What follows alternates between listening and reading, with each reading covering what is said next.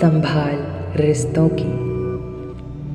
संसार में सतगुरु के समान हितैषी कोई नहीं है।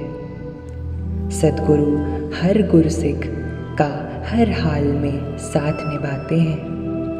माता, पिता और अन्य सभी नज़दीकी रिश्तों से भी बढ़कर होता है सतगुरु का रिश्ता और विश्वास।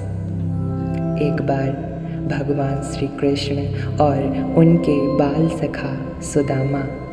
वन में घूमते घूमते रास्ता भटक गए। भूखे प्यासे वे एक पेड़ के नीचे पहुँचे। पेड़ पर एक ही फल लगा हुआ था। श्री कृष्ण ने फल तोड़ा और उसके छह टुकड़े कर लिए। अपनी आदत के अनुसार पहला टुकड़ा सुदामा को दिया। सुदामा ने टुकड़ा खाकर बोला, बहुत स्वादिष्ट है, ऐसा फल कभी नहीं खाया।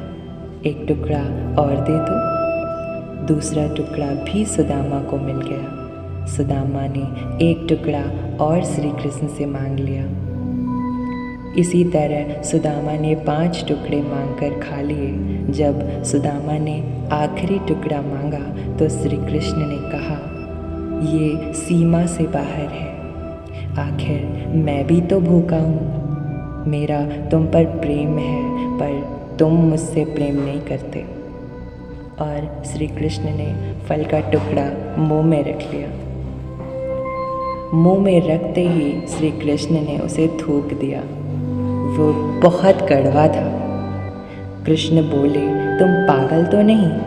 इतना कड़वा फल कैसे खा गए सुदामा का उत्तर था इन हाथों से बहुत मीठे मीठे फल खाने को मिले हैं। फिर एक फल की शिकायत कैसे करूँ? सब टुकड़े इसलिए लेता गया ताकि आपको ना पता चले।